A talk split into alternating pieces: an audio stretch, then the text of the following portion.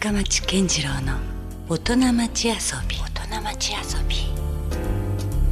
さあえ今夜ですね遊びに来ていただいているのは株式会社グランドビジョンのえ代表取締役社長中尾健一郎さんです。こんばんはよろしくお願いします。こんばんはよろしくお願いします。まあもう中尾さんとは僕はねもう個人的なところで言うともう56年ぐらいのお付き合いですもんね。そうですね。ね、は僕がやってるラ、えー番組に中尾さんがたまたまゲストでブッキングいはい。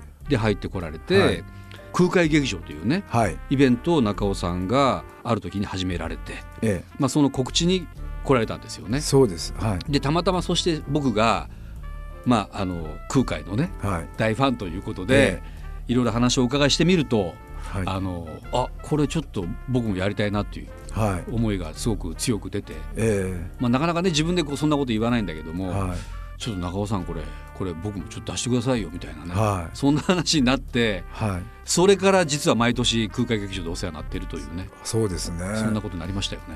いやまさか深松さんが空海好きでうん。お声掛けいただくっていうのが、うん。まあ僕的にはすごく、まあ、うん。驚きびっくりして、うん。いや僕はだから本当興味津々だったんですよ。なぜならばそんな僕も大好きな空海のことをねはい。テーマに、えー言ってみればその広告代理店みたいなことされてる会社の社長がねはい。なぜに空海なんだろうとはい。いうのがねすごくあってはい。だからなんかなもう今でもそれちょっと分かんないとこありますよね。ありますね。だって理屈じゃこれ説明できないとこあるんでしょ？だって空海劇場劇場なぜやってるのかということで言うと、いやできないです、うん。自分であの多分悩むじゃないですか、うん。企画とか、はい。あのチケットもなきゃいけないしとか、うんうんでこう悩んだ時に、うん。うんこれなんでやってんの？自分でそれ言い出したらもう 本当いいや本当、あのそう思ってもうこううん。7年もう経ったんですけど、うん。それでもなんか突き動かされるようなうん。不思議な感じです。いやだからね本当このもうある種空海の力と言ってしまえばもうそれまでかもしれませんよね。ですね。でそのぐらいやっぱ火が強い何かはい。影響力があるものであることはもう間違いないんですよこれね。そうなんですよ。だってねあのいわゆるこう本当は広告代理店だけじゃもちろんなグランドビジョン多分違うと思うんですけども、はい。そのそれを基本で言うならばやっぱりそのクライアントありきみたいな仕事だしね。はいそうです。そこでこれがやりたいからあれがやりたいからというところから立ち上っていく企画っていうのは基本的にないはずなんですよね。そうです本当はね。はい。そこでいろいろ向こうの応募に対していろんな企画は提案するっていうのはあるでしょうけどね。そうですそうです。はい。これだってゼロからみたいなもんでしょだって。もうゼロからあのもうこの空海劇場という名前も、うんあの最初、まあ、どういうイベントタイトルにするかと、うん。その時にこう、まあ、ひらめいたのがその言葉でうん。あ自分なりにあこれいいなと思ってすぐ商標取られて商標取って、そこまで行ったのがまたすごいですよね。そうですね、うん。でその当時協賛ついていただいたところで、空海劇場って焼酎まで出して、まあなんかまあその辺のそのいわゆるこううんプロモーション的なことを私前職が、まあ、広告代理店だったんで、まあ、いろいろこう PR とかですね、はい。よく映画とかもやってたんでですね、うん。プロモーションやったり。むしろそういうのが専門でね。もうそれ専門なんで、うん。そうなってくるとまあ慣れてるんですけれどうん。も、まあ、とはいえやっぱじいわゆるそれまではクライアントさんからお金いただいて、うん。こういうイベントをやってキャンペーンやってってあるんですけど、うん。自ら起こしてうん。やって協賛集めてうん。チケット売ってっていうのはやったことがなかったんで、それも初めてのことだったん初めてです、はいもう人生にとって初めてがこれ全部詰まってるんいやそれでしかもですよ。でものすごくだから僕は中尾さんっていうのは空海に思いがすごく強い人かなって最初思ったんですけど、はい。実はさあの頃ってのは今でこそねもう空海かなり精通しているとは思うんですけど、い。えいえ。そんなにまだねああのもう全然。でそれもびっくりだったんですよ、あれ？そんな中尾さんそんな別にまだ空海のことをね深く、ずねはい。ご存知ないのにようやりよんしゃーなみたいな。いやぐらいな。そうなんですよ。あのうんあの全くその空海さんと触れたことがないかとゼロではないです、ね。いやもちろんそうでしょう。なじゃないとおかしいもん。なんかその、僕出身鹿児島なんですけどね、うん。ある鹿児島のお寺さんはいで行った時に、まあそういう話を聞いたり、はい。あのーなんか私あのライターの仕事もしてたんで、うん。そういうのをこうちょっと住職が言ってるのを書き起こしたりとかいうことあったあんですよ。ちょいちょいその空海っていうワードはもうどんどん。20代の前半の頃ですなるほど。うんうん。でもすごい興味がめちゃくちゃあったわけじゃなくて、うん。だからべその後興味持って勉強したとか、うん。あ一切なくて、うん。だから2000ちょうど10年の秋にその東長寺といはい。う空海が創建したお寺が博多駅の近くにあるって聞いた瞬間にビビッときたんですよ。なるほど。そこでパッてつながったんだ。その昔の20代の頃の空海っていう言多分ですね。多分な,、うん。なんかなんかすごいなっていうのが多うん。分どっか残ってて、うん。え空海って福岡福岡ってゆかりあるんですかと、うん。俺なんかこれイベント企画しますって言ったんですよ。うんで向こうもえって感じになって、うんうん。それであのもう全てちょっとプロデュースやりますってことで、うん。でタイトル名からうん。どういう内容にしようって。だからそんな入りなんで、うん。1回目2回目って、うん。今でこそ深松さんとか、うん。名越先生いらっしゃって、はいはい。トークで、うん。まあ、そこに住職も入ったりして、うん。空間について語る掘り下げてますけどね。掘り下げてありますけれども、うん。第1回第2回でないんですよ。そうですよね。ファッションショー最初ファッションショーやったり、あの島唄師が歌ったり、あの太鼓やったり、はい。あのそんなもうただいろんなジャンルのアーティストや、うん。文化人がまあある種のカオスみたいなイベントでしたもんね。はいはい。いやだからこそ僕もねいやちょっとまあツッコミぐらいな気持ちで いや中尾さんってこれ空海でしょってもっと空海のことやりましょうよぐらいなところでねちょっと直談判したところはありましたけどね。なんか空海ってすごい感性の人のような感じがしてて、はい、だからよくわかんないけど、ん。空海すごそうみたいな、うん、とまあいきなりこういう話から始まってはいますけど、えまああのねもちろんラジオを聞いてらっしゃる方にはそのグランドビジョンがねどういう会社かあるいは中尾さんがどういう人かってもちろんわからない人もたくさんいるとは思うんですけどもまあそもそもさっきもちょっと話出ましたけど大手広告代理店、えはい、えーまあ、就職をされたはい。わけですよね。そうですね。そこからこうやっぱ独立するっていうのははい。どうだったんですか、そうですね。これもうん。僕、まあ、人生でこうターニングポイントってうん。そんなたくさんないと思ってまして、うん。そういう意味でも辞めるのはターニングポイントだったんですけれども、もちろん入るのもターニングポイントだったんですが、うん。まあ、約10年ほど勤め上げて辞めたんですけど、だってなかなか皆さんねこう憧れのまあ会社であって、えはい、簡単に入れないしましてやそんな自主的に辞める人もそうそういないような気もするんですけどね、そうですね。めちゃくちゃ止められました、まあ、やっぱそうなんですか、もう失敗するとも言われましたし、うんただですね、うんうん。理屈で考えたらですね、うんやっぱ辞めるのをやめようとかって思うんですけど、うん。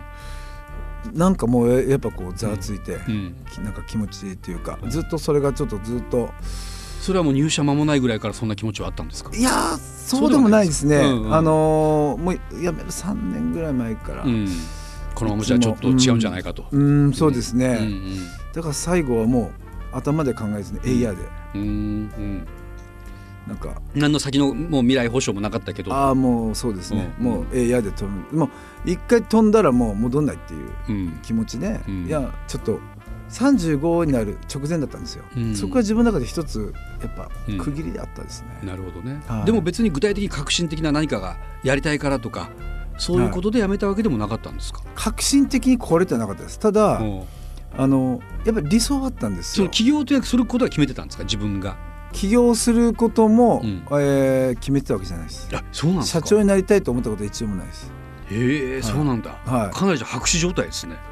そうですね。やめたとはいえ、だからなんかあの空海が、うん。あのこう崖に飛び降りたっていうエピソードがあって、生きてたってやつがあるじゃなはいいですか、ありますね、うん。あれに近いかもしれない。全然あの死ぬわけじゃないですから崖が飛び降りたわけじゃないですけどもう。んなんかこうん。うなんかあるんですよね。ね、それでやめてももし何か周りが必要とされるんであれば自分は何か生きている意味があるんだろうぐらいなはい。そんなぐらいな感じなんです。そうですね。だからなんかグランドビジョンっていうと本当うんうん。にすごい壮大なビジョンを描いてって、うん。やっぱもう10年ぐらい前から計画されたんですかって言うん。ですけど、うん、全然ないんですよね。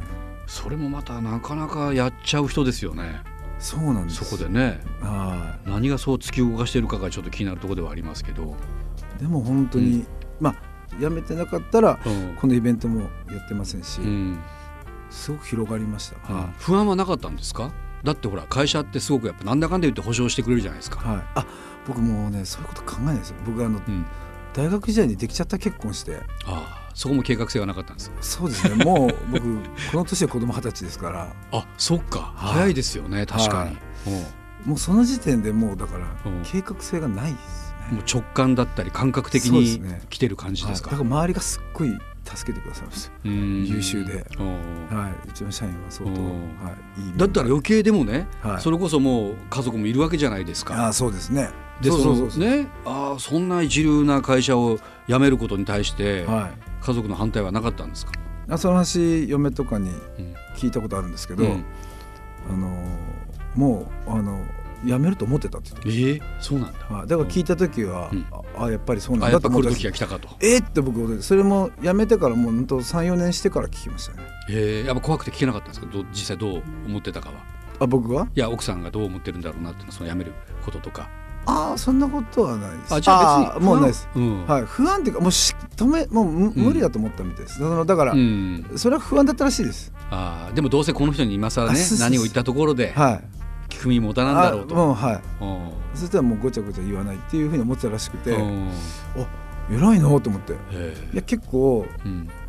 やっぱそう思っても、うん。奥さんに引き止めるケースの人多いんですよ。やっぱそりゃそうですよね。はい。とにかく守ってね欲しいとかいろいろやっぱ思いもあるだろうし、ええ。やっぱり一番身近にねせ見てるわけだから、そうですね。ねやれるやれないも含めて、はい、うん、だってやっぱりリスクはあるわけでしょ？だってそれでまあ言ってもやっぱりそこの貯金がどの程度あったかは僕は分かりませんけど、え全然なかったですね。ほほぼなかったんですか？もうほぼっていうわけでもまあほとんどないです、ね、でも新しいことを始めるためにまたねそこには資金が必要だったりもするし。そうですね、うん。いやだからあのまああの僕のちょっと起業の仕方は少し変わってはいるんですけれども、あの MBO という形なんでただあの、いやだからねいやか振り返ると良かったなと思うんですけど、うんさっきやめたけど。でもうん。実際それやってる人たちは本当苦しくて、うん。だって急に今まで会ったことがない税理士さんとかうん。何かあれば弁護士さんあったり、うん。その今までこの大好きなプロモーションという仕事。ある種まあはい。そこに特化してやれればよかっそうた。はい、もう現場的にやってればよかったのに、うん。もう銀行さんともなきゃいけないし、うん。経営をやらないといけないじゃないですか。なんならもう全部やらなきゃいけない、はような経営の学校出たことないのに、うん。経営いきなりしなきゃいけないです、経営者です大変ですよね。うん。あれも何やってんだろうと。だそんなことをあんま考えずに準備せずにやうん。ってしまったんで、うん。まあはい、うん。そこで空間劇場始めたから。あもうその時期にはい。ほぼ始まってるんですか、はいはい。起業したタイミングぐらいで、そうですね。もう会社辞めてうん。だからあの社員はやっぱり辞めていきましたね ついてこれずに？ついてこれずこの社長は一体どこに向かおうとしているのかとか。そうなんです。やっぱ思い出すわけでしょうねじゃあきっと社員も、僕だから、うん。全体の朝礼とかで、うん。やっぱチケット売らなきゃいけないんですよ。うん、600枚とか、まあリスクがありますよねもちろん、はいでみんなにやっぱ売ってもらわないと無理じゃないですか、うんうん。なんでとにかくみんなとあの売ってこいと。10枚 ,10 枚ずつ一応持っといてくれと、うん。いやノルマはないと、うん。でもあの周りがおそらくう、ん。なそれ何ですかとか、うん。あ頭おかしかったんじゃないかそのどんな会社 言われるかもしれないけど絶対後で歴史が証明するから、おー絶対あのあああなたが言ってたことこういうことだったんだよねと、うんうん。分かる時来るからと、うん。あの自信を持ってやってくれって言ったら、うん。どんどんやめてきて それを言ってる僕が理解できないんへえそうなんだ。でいやーまあもちろんそれだけじゃないと思いますけど、うん。いやなやっぱそのねやっぱ社長が言うんだからってことで、うん。じゃあついてきてくれたりね、うん。でもやっぱり本業じゃないじゃないですか。まあねおそらくまあもっと広告代理店業をしたくて就職してた人もいっぱいいるでしょうしね。そうです、うん。しかもなんかおしゃれなね、うん。音楽イベントでもないんですよ、うん。アーティスト呼んでとか、うん全く空海劇場でもう出てくるね、うん。出演していただける方が、うん。ほとんど皆さんみんなのお能の方とか、うんあのやっぱり、まあいわゆる日本の伝統芸能の方伝統芸能の方なんで、やっぱ硬いから、で会場はお寺だし。ええ。うん。でうちベンチャーなんで若いじゃないですか、うん。ほとんど社員20代と、うん。もう友達がまず見に来るような感じじゃないんですよ、うん。だもうそこが本当大変でしたね。なるほどね。で。も1年2年目は本当大赤字でしたうね、ん。それで立ち上げたばっかりでボーナスも出せないんで、うん。何やってんだと。うん。これこんなことやってるからボーナスが出ないんでしょうみたいな。やっぱぶっちゃけまあそこは相当思ってたと思います。本当はい。おでもこれはねおだから言ったあのやっぱり理屈で考えたらできないですね。まあでしょうね。はでねなぜかそういう広告代理業を主体としながらも空海劇場というイベントを始めてしまってというか、えーはい。ね、それが2011年。い、そうですね。ですよね。はい。でまあ、それでさっきの話じゃないですけども離れてしまうスタッフもいる、はい。ななかなかそれはある種のこう逆風も吹いたりはそうですね。するわけですもんね。はい、そうです。はい、でもそれでも全く中尾さんの中ではやめようとかっていうあやっぱこれは無理があったのかという気持ちにはならなかったんですか？いやまあもう本当表裏一体ですよね気持ちの部分で言うとですね、うんうんあの簡単なことはやってる感じはなかったですね。ただ、うんうん。辞めるというのはなかったですね。あやめるという選択肢は全くなかったんですね。うん。なんとかしようと。もうこれはもう、ライフワークにしようと。だからね後々僕も思うのはその、まあ、空海っていうのはもちろん一宗教家というよりは、まあ、この空海劇場のテーマにもよく出てきますけど、やっぱりイノベーターでもあるし、はい、特にその肩書きに、まあ、こだわらないというかもう本当にあの何でもすごいできる人はい。だし、はい。提案した人じゃないですか。え。そういった意味ではもう今の我々みたいなそのちょっとクリエイティブなところにね少し席を置いてるようなところからするとすごくやっぱり触発もされるし、ええ。影響も受けた部分って多々はい。あるわけじゃないですか。そうですね。ね。だからそれでいくと今だったらもう全然こう腑に落ちるというかね、うん。あだから空海劇場をされてるのかというふうに見てくれる人も中にはいると思うんですよ。単にこはい。う宗教的なね、とこ側面から空海をピックアップするわけではなくてそこから何が僕らは今この時代にね生かして学べるだろうというような、はい。そういうテーマにどんどんどんどんなってきてますもんね空海劇場自体がね。もうまさにそうですね。うん。空間劇場という劇場でなきとうん。あの出会わない、うん。まあ組み合わさらない、うん。まあそういうこうコラボレーションが起きてるので、うん。それぞれのアーティストで、はい。なのであのもう出演していただいた方もうん。すごく感動して、うん。また出たいっていうふうに言っていただけますし、なるほどね。うん。なんかこう今までにない出会いがそこにやっぱ生まれるみたいで、うん。はい、お客さんもそうですね。空海という名前がついてるからこそ逆に言うと何でもそこにぶち込めるみたいなね。そうなんです。そういう世界でもありますもんね、これって。これうん僕自身の生き方もそうなんですけど、うん。あまり型にはまりたくないっていうのがあるんですよ。うん。うん。わかります。はい。うん。なのでなんかこうでもそういう意味で言うとその空海っていうその空と海というですね、うん。うんここも本当境界線がないじゃなないいですか。ねまた。空も海もなんか、か果てしないですよね。うん。そこが、うん。あのーこのイベントにもうん。やっぱコンセプトとしてですね、はいあの生きているなと思ってますし、うん。空海っていう人がそもそもそういう人だったんだろうなと。だから名前もクリエイティブですよね、そうですね。はい非常にだから僕と中野ね中尾さんのご縁もある種空海がこう引き寄せてくれたとしか引き寄せてくれたとしか思えないぐらいなね。本当そうですそねんなところもあるしね、はい。だって謎じゃないですか、はい。だって全然そこには本来マネタイズできる要素って ないわけだもんね。そうですね。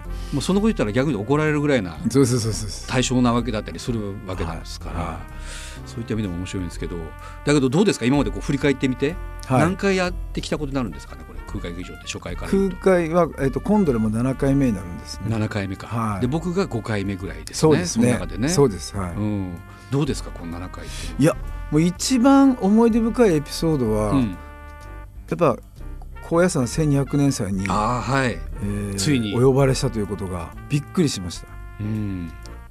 えー高野山でできたっていうのはうん。いや正直でも福岡でずっと育んでイベントなんでまあ、今まではずっと福岡でやってきたわけですからねそうれまではなんですようん。でいつも動員とかやっぱ悩むわけですようね。ん。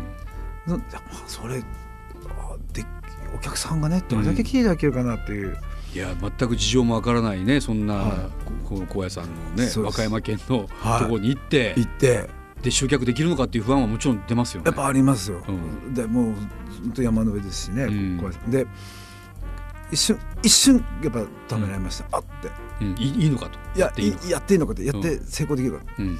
でもその次思ったのが、うん。あでも次100年後だと思ったんですよ。うん。1300年の時は生きてないなと、うん。だと今やるしかないじゃないですか、うん。1200年ってたまたま今この時に生きてると、うんこれがだからこう過去があったからうん。呼んでいただいたと思うんですよね、うんせ1200年の年にやるってなったらきっと初回とかだったらいやもうとてもじゃないけど。よ呼んでいただけないしうん。あのあなんかこれも何かお導きだなと。うんとしか思えなかった。思えなかったかなりミラクルな会にはなりましたよねあれはね。そうですね。結果大成功いやだったんで。もうほぼはい。席も埋まってましたよね。はい。はい。うんありがとうございます。もう間さんもお越しねとんでもないです。いや僕もだ感慨深かっったです。だから、まあ、僕もまさかね やっぱそういけるとは思ってなかったですもん。あー。空海劇場というイベントに関わらせてもらってるのはすごく嬉しかったですけど、えまさかそれで、ね、本当に高野山に行けるとは思ってませんでしたしはい僕もなんだかんだ言って実はそれが初めて高野山に行くご縁ができる機会でもあったんで。いそうですね。やもう嬉しかったであです、ね。のもうもっともう一つエピソードがあると、はい。食事させていただいたんですよし食事を、うんうん。だからその年のうん。協賛者とかうん。の方の名前とかはい。入れたやつを、まああの食事させていただいて、うん。だから今も空海劇場の名前はずっと残ってるんです。よあ食事してね。だからそはい。のもう高野山の中にはすでにもう空海劇場い、のは名前がもう残い、るぐらい。残ってうん。それもちゃんとうん。やっていただいて。うん。本当にありがたかったです。いやそんなだから歴史を経て、はい。まあ、今回あそうですね。空海劇場2018がはい。やってくるわけですけども、え今度もまあ若干また福岡市内からは外れえてそうです。宗像という場所にはい。行きますね。そうですね。はこの宗像という場所は、い、うんえー空海さんが、うんあの本当ゆかりがある場所で、うんまあ唐に渡る時にですね。はい。